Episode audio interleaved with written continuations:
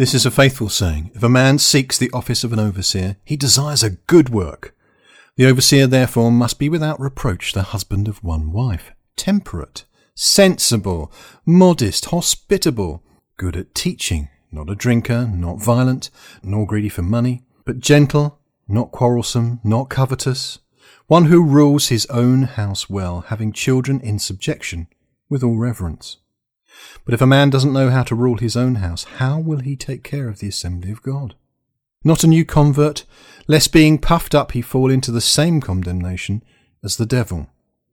Moreover, he must have good testimony from those who are outside to avoid falling into reproach and the snare of the devil.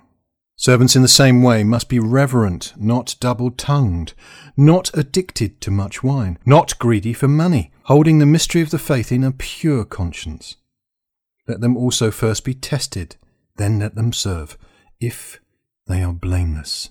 Their wives, in the same way, must be reverent, not slanderers, temperate, faithful in all things.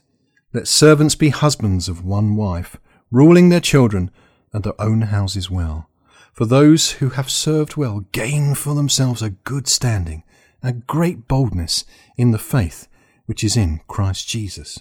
These things I write to you, hoping to come to you shortly. But if I wait long, that you may know how men ought to behave themselves in God's house, which is the assembly of the living God, the pillar and ground of the truth. Without controversy, the mystery of godliness is great. God was revealed in the flesh, justified in the Spirit, seen by angels, preached among the nations, believed on in the world, and received up in glory.